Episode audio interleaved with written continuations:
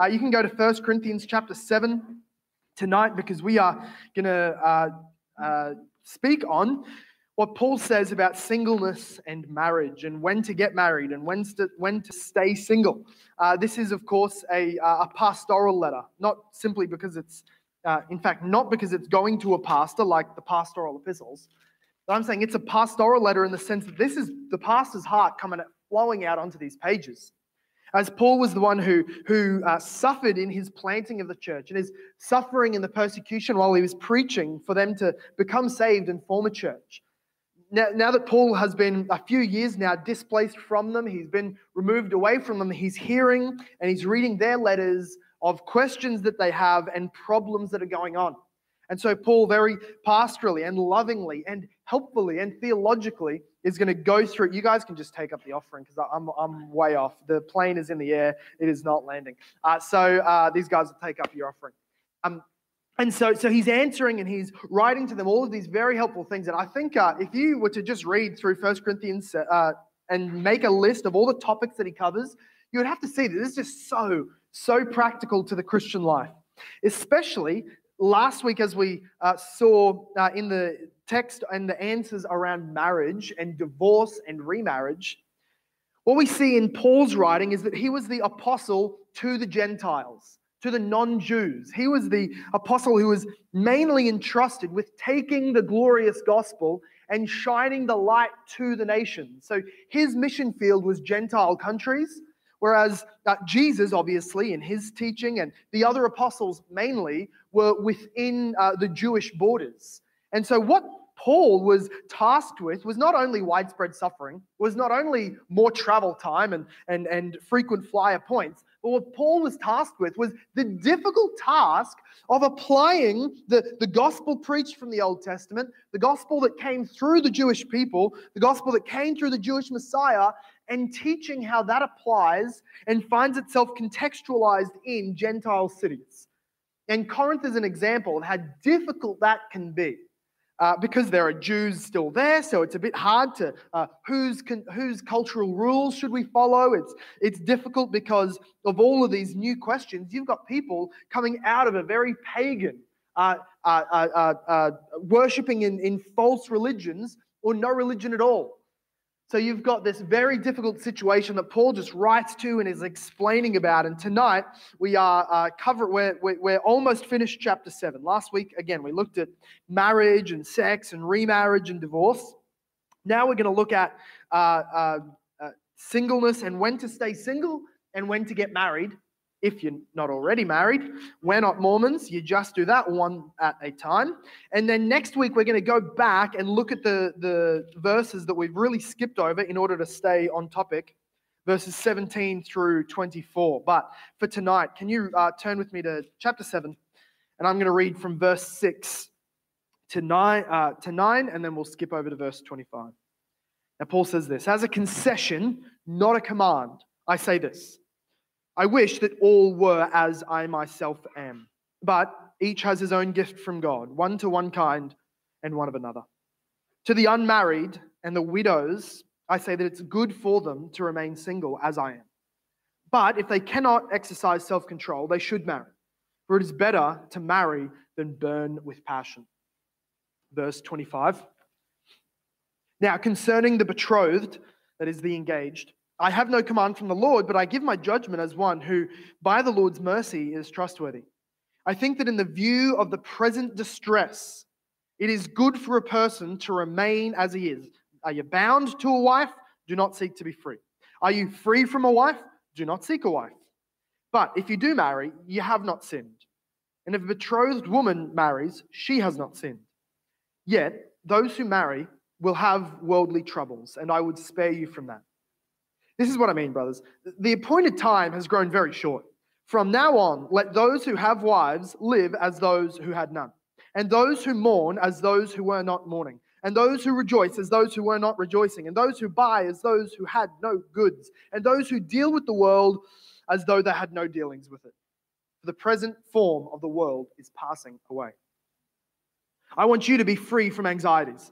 The unmarried man is anxious about the things of the Lord, how to please the Lord. But the married man is anxious about worldly things, how to please his wife. And his interests are divided. And the unmarried or engaged woman is anxious about the things of the Lord, how to be holy in body and spirit. But the married woman is anxious about worldly things, how to please her husband. So I say this for your own benefit, not to lay any restraint upon you, but to promote good order and to secure your undivided devotion to the Lord. If anyone thinks that he is not behaving properly towards his betrothed, if his passions are strong, and it has to be, then let him do as he wishes. Let them marry. It is not sin.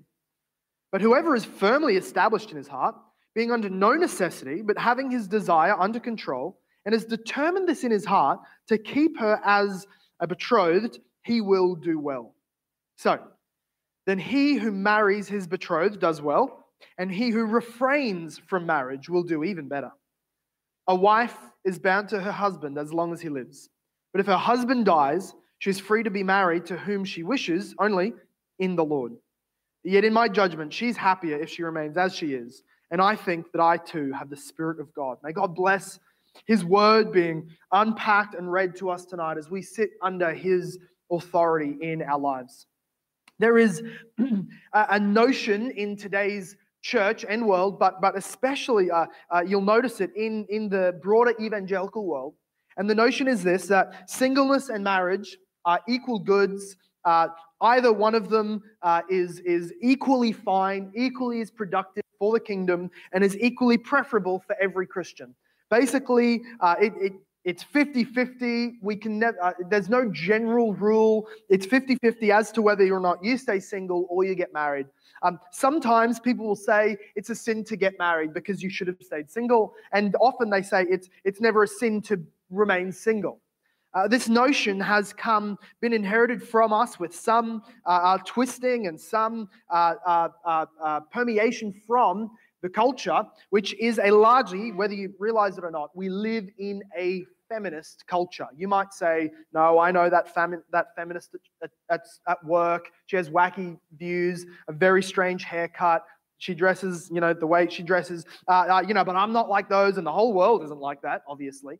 It's not true. That there are some extremers out there, but our culture, as we live in it today in the West, it is a feminist culture, one that uh, despises biblical womanhood, despises biblical marriage, and, uh, and for that reason, we have to uh, realize that, like the Corinthians, you are going to undoubtedly be more affected by the culture than we realize. It, it happens incidentally and accidentally, but it always happens. We need to be actively engaged in giving to ourselves biblical worldviews so that we can push against uh, the culture's teachings and speak to it a better word, a better gospel, and a better pattern for life. Uh, basically, a common misconception today is that if you're a weak, whipped guy, you'll get married, she'll get you, and you'll be stuck for life. And if you're a dependent, weak woman who needs a man, then you know you might get married too. But real strong women are independent. This, of course, both of those streams have come from a, a worldliness of feminism that regards marriage as this prison, as this horrible degradation of a woman's life and calling. That, um, uh, uh, uh, that, that, that, if, if, if you have nothing to offer, then you should go get married because wives are basically maids and, uh, and, and sex slaves. This is what the feminist mindset has taught us. Well, I want to, before we jump into tonight's text in particular, want to give us some principles because it will be helpful uh, in order to set the stage and the context into which Paul is speaking. If we simply read through 1 Corinthians 7, maybe even as you were hearing that, you, you were, as we read through it, you're like, it sounds like Paul's saying, it's better, and he, he said it in different ways a few times, it's better to remain single. He'll say it later on, I prefer them to remain single. And so we might get this terrible notion that marriage is for the, those who don't quite measure up to staying single, and that singleness is for the real holy people. It's also, of course, uh, uh, imbalanced to view simply marriage is for the holy people, singleness is for the failures. We, we need to reject both of those and receive from the Lord a pattern around marriage and singleness that He would have us have. So here's the general foundation of how we should all think about marriage. In Genesis chapter 1, verse 18, God gave to mankind God, God gave to mankind a pattern and a design in creation. So, verse 18 of chapter 1, uh, sorry, sorry, sorry, sorry. Um, chapter 18 of cha- verse 18 of chapter 2 says, It is not good that man should be alone. I will make for him a helper. So that what we have here is this design of, of creation that demands and expects companionship. God is saying that woven into the very uh, reality of the, the man woman imago Dei, both made in the image of God, yet complementarily, so, so that the husband has things that still need a woman, and, and the man and the woman has things that still need a, a man, and, and they're brought together in this coalescence called marriage. God has put that into the design of our very being, so that the general pattern is that we would marry, that we will find our uh, fullest expression of obedience to God's design in marriage. Ecclesiastes chapter 4 uh, also speaks to this, uh, very frequently read at weddings, and it's very fitting. It says, Two are better than one because they have a good reward for their toil. If they fall, one will lift up his fellow. But woe to him who is alone when he falls and has an, not another to lift him up. Again, if two lie together, they keep warm. But how can one keep warm alone? And though a man might prevail against one who is alone, two will easily withstand him. A threefold cord is not easily broken. Now, of course, this gets into no exceptions. It's just talking about pattern. The created pattern is that we are better when we are together. God mm. made man to have a woman and made woman for man. Now, what we do see in Genesis chapter 1, verse 28 so, first of all, companionship is the created pattern. Secondly, though, being fruitful and multiplying through procreation is the, the create is part of the creation mandate. What we mean by creation mandate, sometimes this is called the dominion mandate or the cultural mandate or the creation covenant. There's different ways that people speak about this. I'm going to use it as the creation mandate. What we mean by that is that there is a command given by God in, cre- in the creation account that applies to Adam and Eve and through them all of their children. So that if you're a human who bears God's image tonight, by the looks of it, that's all of us, then you fall under this mandate given by God to mankind. This is a mankind ordinance. And it says in verse 28 of chapter 1 God blessed them and said to them, Be fruitful and multiply, and fill the earth and subdue it, and have dominion over the fish of the sea and the birds of the air and every living thing. It's mankind's job, right? It, let me use some imagery. Picture the whole world as the temple of God, especially before the fall. In Eden, the, the, the whole world was this temple of God. And what do you do in temples? You fill it with images of that God. That's what God did. He made a perfect creation and put into it an image of himself. Not a statue, not an animal, not, not, not, a, not a creature, a, a crawling thing on the ground, but a living, breathing, reasonable, sexual, relational, loving human being. We bear his image. We are the sign that, that points to the glory of God in this temple of the world. Now, of course, the fall has messed things up, but it has not entirely removed the image of God or the mandate for us to fill the world with the glory of God, and the glory of God is human beings in the creation mandate.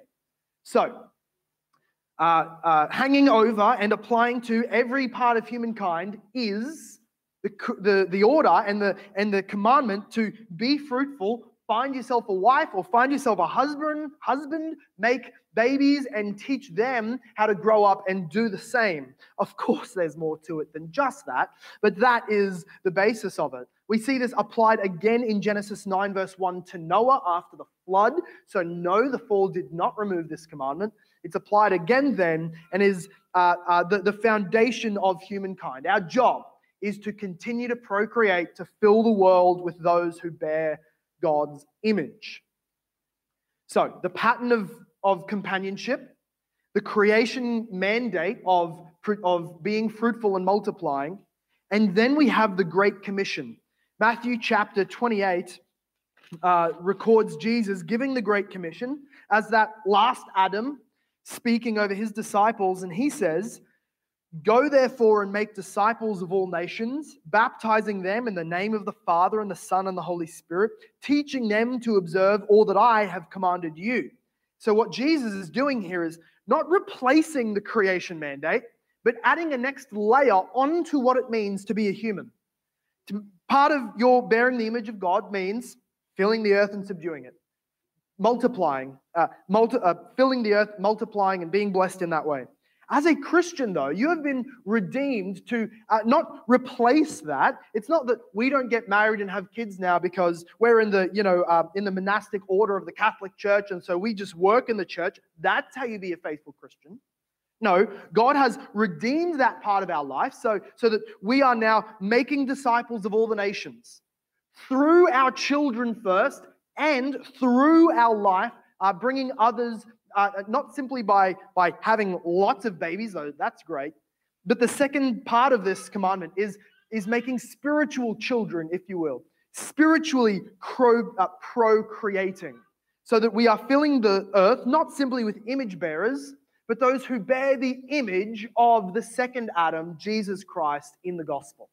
So the creation mandate and the Great Commission go together and the Great Commission now gives uh, uh, direction and substance to the creation mandate. We are to get married, have children, fill the world with many disciples, and disciple others to bring them into Christ's kingdom. All of that being true, the other thing that Christianity does, or the gospel does to us in, the, uh, in Jesus, establishing his kingdom, is that he also holds lordship over every part of our lives, doesn't he? So that Jesus now, if, if, if something serves the kingdom of Jesus better than maybe my preferred way of doing life, I do what brings Jesus most glory, and I do what serves the kingdom best. That's my, my decision making uh, uh, uh, uh prism. We, we, we ask this question all the time that, that there's something that is not necessarily sinful or unsinful, it's just a decision to make A or B. We ask ourselves, what will give Jesus most glory? What will be most productive in the kingdom for his glory? And therefore, this applies to the question of singleness and marriage. And in that context, Paul writes this chapter. Should I stay single or should I be married is not the question in 1 Corinthians 7. Uh, is not, he's, Paul is not simply saying, is singleness or marriage better? In the Jewish, biblical, apostolic, gospel, Christian mindset, marriage is the expected norm and direction and, uh, and, and overwhelming majority of every single person. So the assumption is if you were to ask me today, should I get married? Probably, overwhelmingly, the answer will be yes. Unless, of course, God has given to you some uh, uh, overwhelming evidence that he desires the contrary, which we'll get into later. But overwhelmingly, yes, as a person created under the creation mandate and as a Christian in the Great Commission, the design for you will be to get married and have children and raise them in the fear of the Lord while fulfilling the Great Commission. I hope that that brings some level of encouragement to the singles tonight. You might have been single for two months or two years or seven years, however long it is, however long it is, it's felt like an eternity. But God's uh, encouragement tonight would be that the overwhelming majority of you will be married. He, he does have somebody out there. Maybe you've met them, maybe you haven't met them yet. And they are, in God's sovereign will, going to come into your life in God's appointed time, make you very, very happy. They will not be your God, they will not be your Messiah, but they will make you a blessed husband or wife. I, I think you should expectantly look forward to that and pray for that. so, the thesis tonight is it's never a sin to get married, and it's sometimes a sin to stay single. It is never a sin to get married, though you could marry the wrong person but it is sometimes a sin to stay single. And we're just going to punch right through. Let's go to chapter 7, verse 6. In light of all that he's just said about husbands and wives satisfying each other and loving one another in marriage, he then says, as a concession, not a command, I say this. So, what he's about to say is not a blanket command, is not even a command at all. He said, it's not a command. This is like an exception, one little bracket that might be true for some of you. He says this I would rather that you remained as I am. What does he mean as I am? He means single with a purpose. Single with a purpose. Paul was single because he had been called to such a dangerous mission field of planting churches, city to city, nation by nation in the first century. There's some reason to believe that Paul was uh, divorced, or either she divorced him, but that, that's a pretty uh, uh, skinny argument. I rather think that he was probably a widower, that his wife had died at some point. It, it would just be so strange for a man of his age as a Jew uh, in, in the time that he lived to not have had a wife. And, and we see that he does not have a wife. So probably he's a widower and he did not remarry in order to stay fruitful on the mission that God had called for him. If he had taken a wife, he would not have been able to do what he did for the gospel. He was fleeing city to city, getting beaten up, getting chased. He, that was not a situation that you want to bring children up in. Uh, you know, by just living in a in a in, in a Kombi and, and driving city to city under the the uh, the, the the guise of of of of of, of people who could not never be found by the government and, and whatnot. That wasn't going to be fitting. So he remained single for the sake of the church, and that's what he means. He says, little small bracket. I would love, if not a command, but, but if there was some of you who were so gifted and so called and enabled to give your life to the mission to such a degree that, that marriage was not possible, I, I wish that there was more of you doing that. I wish that the, the gospel was being, and the Great Commission was being fulfilled at such a pace that more of you were giving up marriage in order to do this. But of course, it's a concession. It's a wish, not a command. He says, but each has his own gift from God, one of one kind and one of another. He said, I, I, don't, I don't dispense the gifts of the Spirit.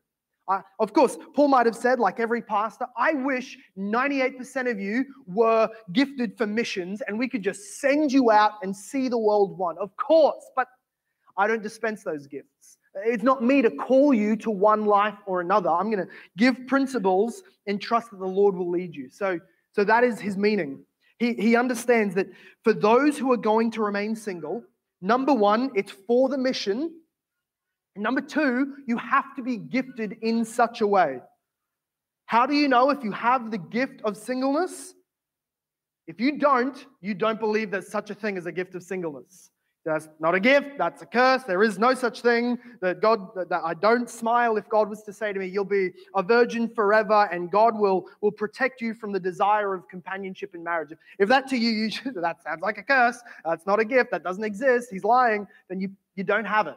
Uh, you should seek a wife or a husband. But but if you hear that and you go, Yeah, I, I feel somewhat of a spark there, a, a call to that, that I could walk in that, maybe, maybe you have that gift and it comes with a particular empowerment, like all God's other command, uh, gifts, a particular empowerment to live out that calling, which means sexual purity, a control over sexual lust. so he's saying, if you have the gift, I would love for you to be someone who is single. Verse 8 so, to the unmarried and the widows, I say that it is good for them to remain single like I am, with the purpose I am, with the same mindset I am single for. But, verse 9, and this is what, if, if maybe, if 20 people in the church got excited at that, yeah, you know what, maybe, maybe I'm just going to be like a missionary, serve Jesus, that's my calling. Verse 9 then wipes 90% of them back out. As it says, but, but, reminder, if they cannot exercise self control, they should marry, for it is better to marry than to burn with passion. Paul is saying, I'm going to get on this a little bit later as well, that marriage is good and glorious and kingdom minded. It is able to produce disciples and glorify God. And, and there are some ways and some people who've been gifted to glorify God even more in a single lifestyle but if that for you is poisoned at every juncture and is, is cursed with continual passions of lust and continual, uh, uh, an overbearing sense of desire to be with the opposite sex, then God has not gifted that and He has not given that calling. The calling and the gift go together. Let me repeat it is better to marry than to burn with passion. So many, not so many, handfuls I've, I've engaged with people, young people say, it's just better to be mission minded than, than married. You know, I don't want to be worldly. And, and yet they're so frequently tempted by, by sexual sin and, and, and the, the attraction from the other, other part. No, it's, it's better to, to cap explicit mission productivity if it means that your sexual desires are within the confines of heterosexual Christian covenanted marriage. Paul lays that out so clearly. And so we can go now to verse 25. He, he dealt there with, with the singles, the unmarried. Maybe you're widowed, maybe they've been divorced, maybe they're just young and not yet married. And now he's going again to talk to the same group in two parts. He will talk about widows later on, and now he's going to talk about those who are actually currently engaged. The biblical word is betrothed. So in verse 25, it says, Now concerning the betrothed, I have no commandment from the Lord, but I give my judgment as one who by the Lord's mercy is trustworthy. So again, he's not saying this next section is not inspired by the Spirit. I don't have a commandment from the Lord. What he means is there is no explicit teaching from Jesus. Let me give my commendation, my apostolic suggestions, and you need to find you. He knows that there is just hundreds of questions that can be asked in these situations. So he's going to lay out principles and trust that the pastors and the praying people will be able to figure out and apply what it is that he gives. And so here is what Paul says. Verse 26 I think that in view of the present distress, and we're going to come back to that because that is so important, it is good for a person to remain as he is. Are you bound to a wife? This is what he's talking about in being engaged. Uh, often in our day, engagement is just kind of dating 2.0. It's really no more binding. It's just she was bugging me, I got her a ring, or some other guy seemed interested, so I bought a ring, and now she's she's mine until I figure out whether or not I want to marry her. Uh, biblical times, and I think we need to restore this now. Engagement is somewhat of a, a penciled in contract, saying, I'm covenanting, I'm going to marry you. We are not yet married. Sex is not yet appropriate, uh, but uh, uh, there is a there is a, an agreement here, so that Paul views it as a, as a, and this is the funny part, a bondage. Are you chained to a wife? He basically says in a in a in a English translation. Are you bound to a wife? Yes. Do not seek to be free. Dang it funny language. We're talking about bondage and freedom. Don't seek freedom. Remain in your slavery. You bought the ring. No, but what he's really saying is if you're engaged, remain engaged. He says, if you are free from a wife, do not seek a wife. If you're not engaged, do not seek one. This is his advice. But if you do marry, you have not sinned. And if a betrothed woman marries, she has not sinned. Again, he's bracketing this with it's never a sin to be married. It's always glorious, it's always joyful, it's always great to join one another in one flesh. However, he says, in light of the present distress. Now, lots of ink has been spilled over what that means. Commentators argue, but what, it, what, what he's getting at is, and here's, here's my I believe, well studied opinion. I, I come down on the, the majority of the commentators who say that by present distress, he's talking about a Corinthian current situation that is, in, that is uh, uh, making the, the living situation of all Christians and all those in the town quite difficult. This has other applications, but basically, in, in Corinthians in the first century, right in the years that Paul is living there and writing there and talking to the Corinthian church, there is widespread famine and uh, grain shortages. They, they look back through the, the records and they see that the government had set up and, and allocated one dude. This is probably the most boring part of the sermon, just a little bracket.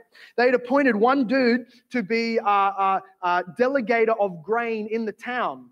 What that tells us and what the writings had shown historically is they were so short on money, so short on food. They had somebody whose job it was to be the, the minister of grain supply. People were lining up for, uh, for, like in socialist countries, lining up for bread and water, basically, because they were so poor. There was a great difficulty. There was also some, uh, some revolts and riots that were uh, all over the Roman Empire from the Jews. There was an impending war coming in AD 66. Uh, all of these things and the, the social uh, flow on from that. suggests that Paul, uh, he, he, uh, all of those things is what Paul is talking about when he says the present distress. Life is very difficult for you at the moment. In light of that, it is wise that if you are not engaged yet, do not seek one.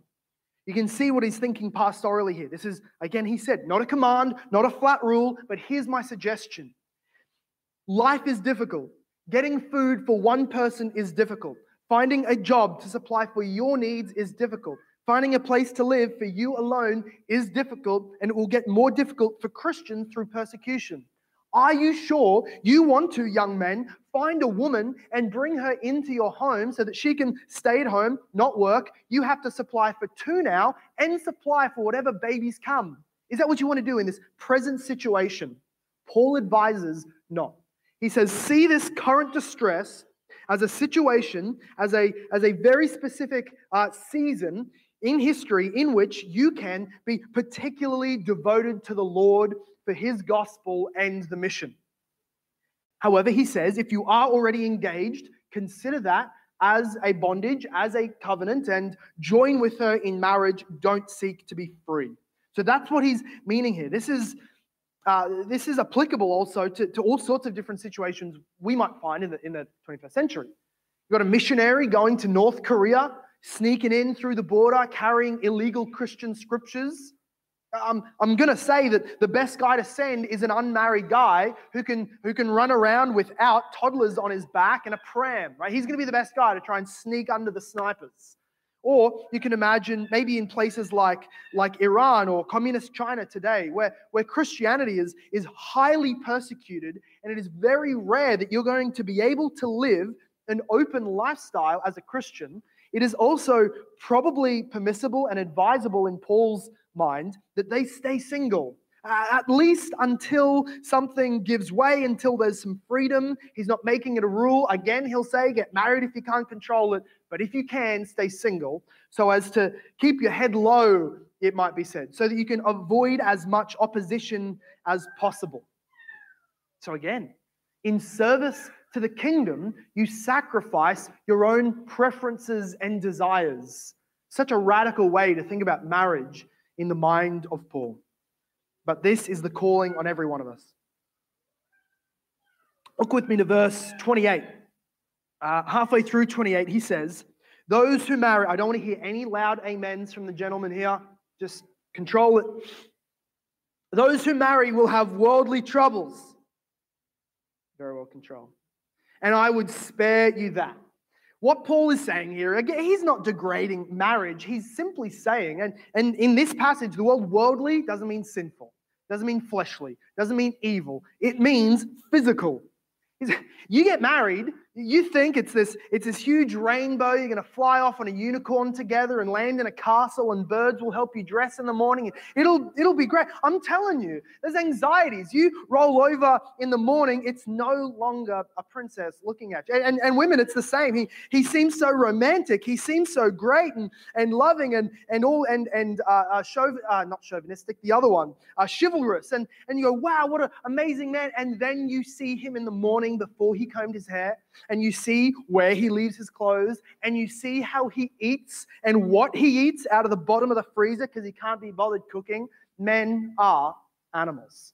And so Paul is saying when, when you get married, it's, it's not the same amount of, of commitment, even as dating, even as being engaged.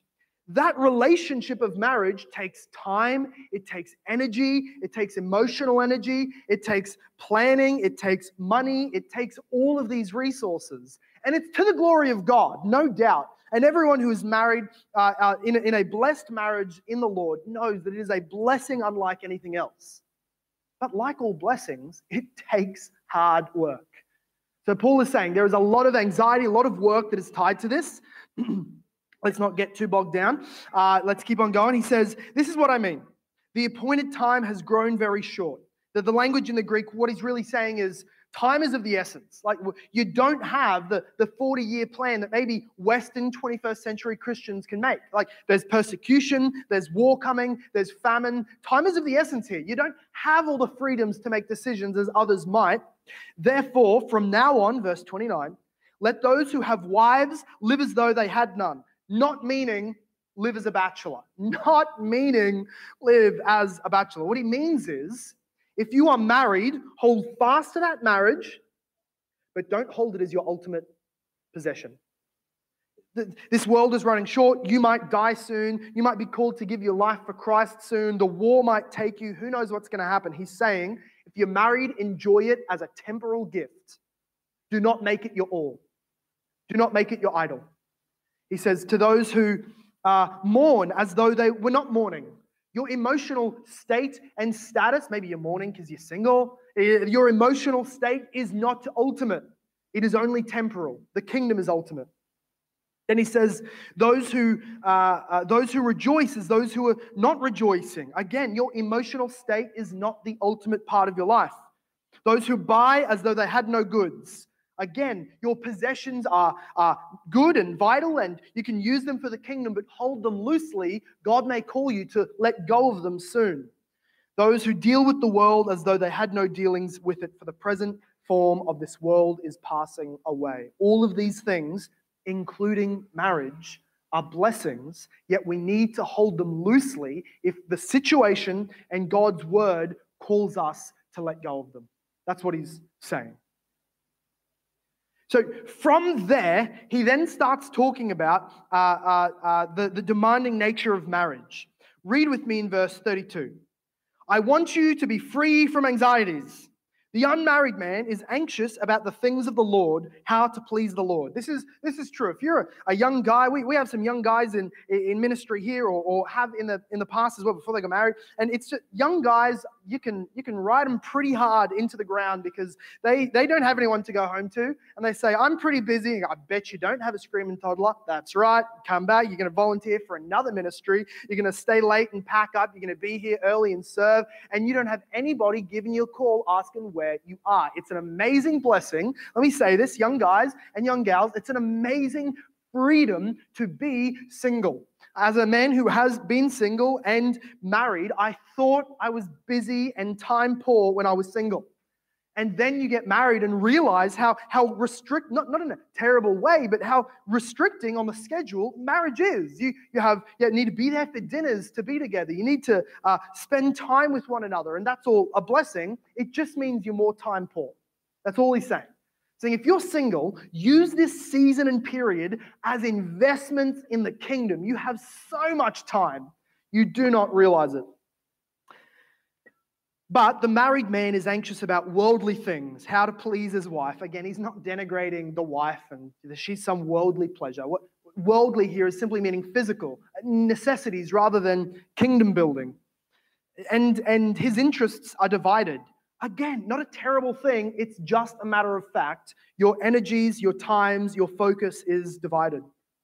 And the unmarried or betrothed woman is anxious about the things of the Lord, how to be holy in body and spirit fully focused on Jesus, how to serve him, how to bless him, how to spread his kingdom. But can I just add in a little joke here? Some commentators use this next phrase as proof against the inerrancy of Scripture. I'll show you why. He says, But the married woman is anxious about worldly things, how to please her husband. And they say, if Paul, it's pretty evident Paul was married. If he was, he would not have made this mistake and saying that married women seek to please their husband. So here, obviously, is, a, is an error in the Bible because it's not true that, uh, that married women seek to please their husband like this. They're not focused on it. So he's wrong. There you go. There goes inerrancy out the window. I laugh at that. That's These guys must have terrible marriages. Then here we go. Paul is saying that in an ideal sense and in the blessed marriage, you are seeking, wives, how you might benefit your husband, serve his calling from the Lord, be a helper to him, bear him children, raise them with him, bless him, and be his glory. So, Paul is saying in verse 35, I'm speaking to benefit you. I'm not trying to restrain you, uh, uh, add uh, unnatural uh, bondages onto you. I'm trying to bless your life and help you live the life that is uh, uh, most kingdom minded in devotion to the Lord which will be a blessing to you. Let me go very quickly through the next few verses because we are going long. If anyone thinks, verse 36, if anyone thinks that he's not behaving properly towards his, in, his fiancee, If his passions are strong, and it has to be, let him do as he wishes, let them marry. But whoever is firmly established in his heart, being under no necessity, but having his desire under control, uh, determined this in his own heart, keep her as his betrothed, which means unmarried. I'll explain that in a bit. He will do well. So then he who marries his betrothed does well, and he who refrains from marriage will do even better. In the context of an engaged couple, Paul's saying, now maybe there's a guy out there who is really conflicted. Should I marry her? Should I stay single for the kingdom? I'm not sure what her desires are. I know I want to serve Jesus and I can serve Jesus through marriage. I can serve Jesus single. I'm unsure. But I don't want to do wrong by my fiance.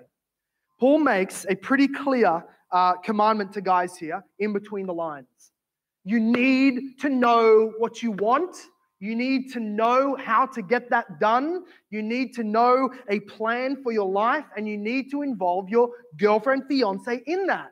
The guys have no business stringing girls along while they're still trying to figure out whether they're going to be single for life or not, whether they ha- will get a job or not, whether they're going to be a stay at home dad or a proper guy who goes to work or not. There is the guys need to know what they know the plan to marry, know the plan to get uh, for the wedding, know the plan where they're going to live, know the plan for their employment and children. That needs to be at the forefront of a guy's mind. That is not too much to ask a wonderful young Christian lady to have as a preference when she's dating a man. He should know what he wants to do. But Paul's speaking to the double minded guy here and saying, if you're going to stay single, but the preference is if you're engaged, get married. If you're going to stay single, make sure it is because you are certain that you want to do this. He says that in verse 7. You're not controlled by other people's preferences. You've decided the Lord has called you to be single. You're not going to make her feel guilty for being less holy. You have just decided, you are certain in your heart. And again, sexual desire is not going to be your downfall. If that is possible, then he says, for you, the guy who is called and gifted to be single, and only engaged, not yet married, for him it's better to remain single. If, though, you're engaged and you're not called in this direction, it's better to marry. I hope that this is so clear. And then he speaks of widows. This is quite a, uh, it could be widows whose husband has died, and that, that is the sense here. But much of this also applies to those who have been divorced after the age, after the period in their life when they have had and raised children. He says this A wife is bound to her husband as long as he lives. But if her husband dies, she's free to be married to whom she wishes, only in the Lord. In other words, she must marry a Christian man. All of us need to marry Christians if we are Christians. He says, though, in my judgment, she's happier if she remains as she is, and I think I too have the Spirit of God. That's him kind of being sarcastic. Pastors can be sarcastic, it's fine. Uh, but, but what he's saying here is widows are, are, are a different category because they, if they have already had children, they've fulfilled that creation mandate to have children and rear them up in the fear of the Lord. Uh, if they um, have enough of an inheritance or enough money or an income, they may not need to remarry for the sake of, of that. Uh, really, the, if, if, if you're protected, if you have provision, if you don't uh, particularly burn in lust, if you've already had your children and you have responsibilities and you're going to have grandkids soon, Paul is saying, really, it's going to be up to you. If you have been divorced or widowed, then, then you may decide that for companionship, you really want a husband, and that is fine. But you may you, you need to feel no compulsion, though, to get married. You, you will in no way be a second class Christian. You need to realize that this season, whether it will be married or it will be single for a while or it's single forever. I, I was uh, I know somebody who was married in her 90s just two years ago. The most beautiful. Uh, yeah, anyway, married in her 90s. So who knows? I'm saying there's seasons, there's seasons, but use this time of your life for service to the kingdom. And do not waste the, because there is private sexual fulfillment that lessens the drive to marry. If all of these young Christians in the Christian world were actually staying pure, you would have a much lower average marriage age because they're, they're actually feeling the desire. They're, I may not be able to afford a huge wedding. That's all right. I don't want to burn into more, uh, in more ways than one. I want to get married quickly. Also, porn has largely degraded people's view of marriage and sex. And for that reason, it, it's a, a cultural issue, but also in the church. Porn has degraded people's view of marriage, and therefore it's not highly sought after. Worldliness has put income, career, and huge expensive weddings above purity, marriage, and children. And lastly, I think one issue is because there are very few young men today who take the dominion or the creation mandate seriously and become the men they're commanded to be so that they can fulfill their calling of taking a wife, providing for her, raising kids, and going to war against the kingdom of darkness to the glory of Jesus. Very few men do that, so very few young women find themselves courted and pursued. So, for the singles among us, I, I, I pray that you would look towards the, the pattern of marriage as God's most probable uh, uh, solution and next step for you. But let us have this mindset. In singleness, where there is a lack of companionship and maybe you struggle with loneliness, belong to a loving and belonging community in a church. Maybe there is also a, uh, an, an, idolizing of marriage or that partner, that there's going to be a Prince Charming who will solve all of my problems.